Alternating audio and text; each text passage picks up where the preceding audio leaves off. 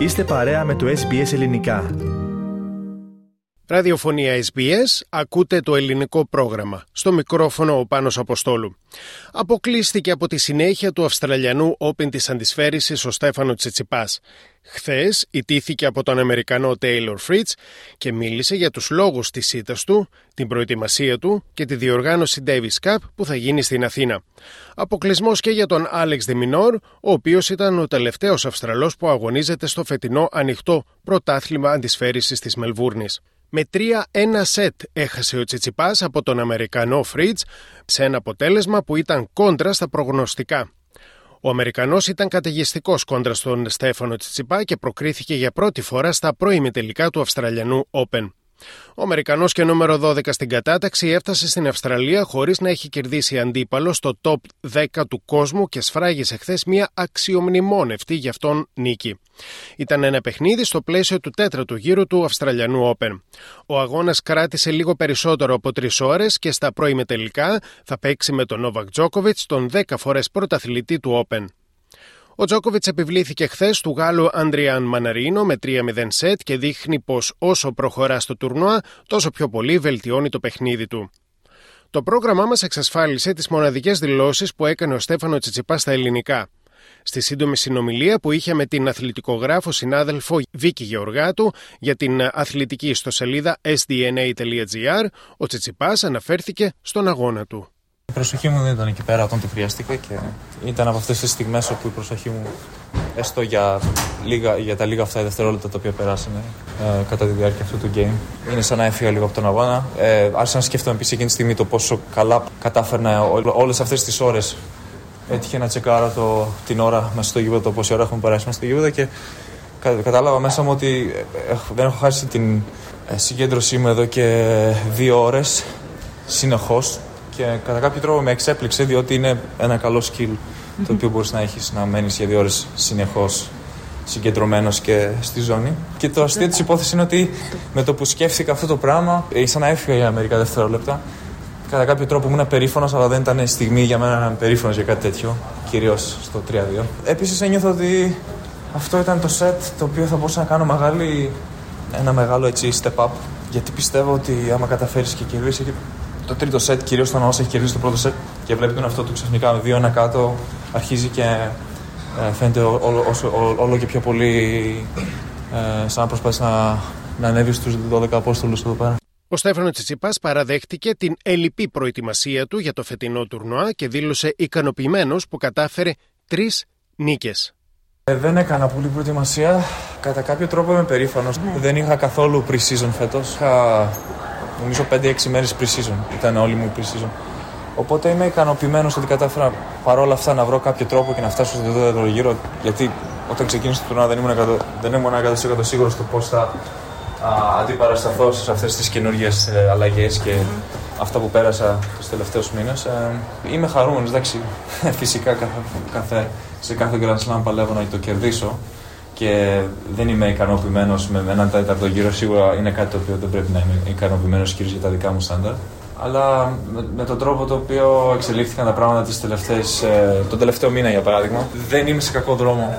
Ε, δηλαδή, μάλλον έκανα overachieve από αυτό που θα μπορούσα να κάνω. Για μένα ήταν, άμα μπορούσα κάνα να μπω μέσα στο γήπεδο και να παίξω. Ε, γιατί μετά από ένα τέτοιο τραυματισμό όπως και στο Τωρίνο για παράδειγμα, παίρνει συνήθως με άλλους παίχτες έχει πάρει πάρα πολύ καιρό ώστε να ξαναγυρίσουν ε, μέσα στο γήπεδο και να παίξουν σε υψηλό, στο υψηλότερο επίπεδο και στο καλύτερο τους level. Το ότι κατάφερα να κερδίσω του αγώνες για μένα ήταν τελείως ε, κάτι απρο, απροετοίμαστο, ας το πω. Ναι, ναι. Δεν ήμουν προετοιμασμένο για κάτι τέτοιο. Το παίρνω με θετικό τρόπο.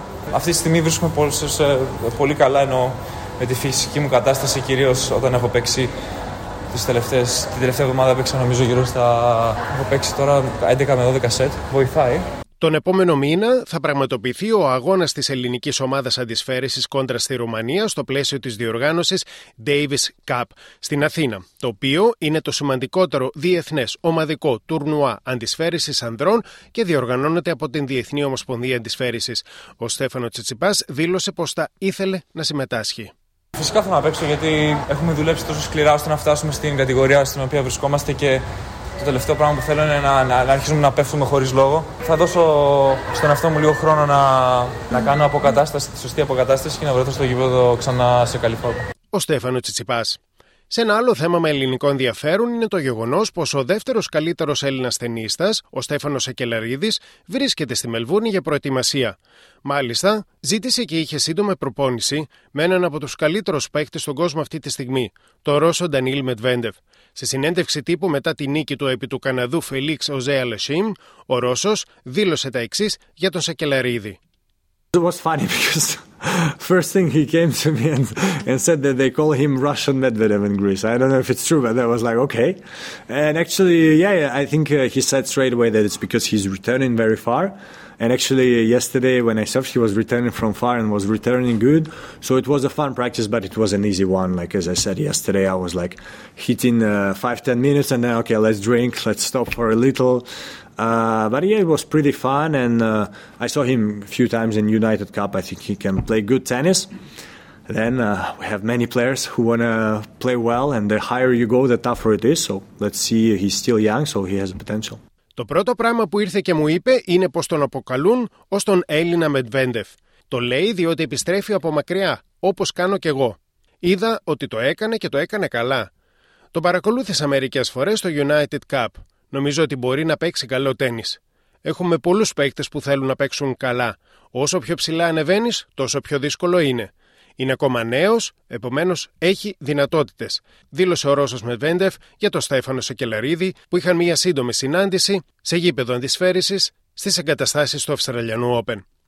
Χθες, μετά από έναν επικό αγώνα, πέραν των τεσσάρων ώρων, ιτήθηκε και ο Άλεξ Ντεμινόρ.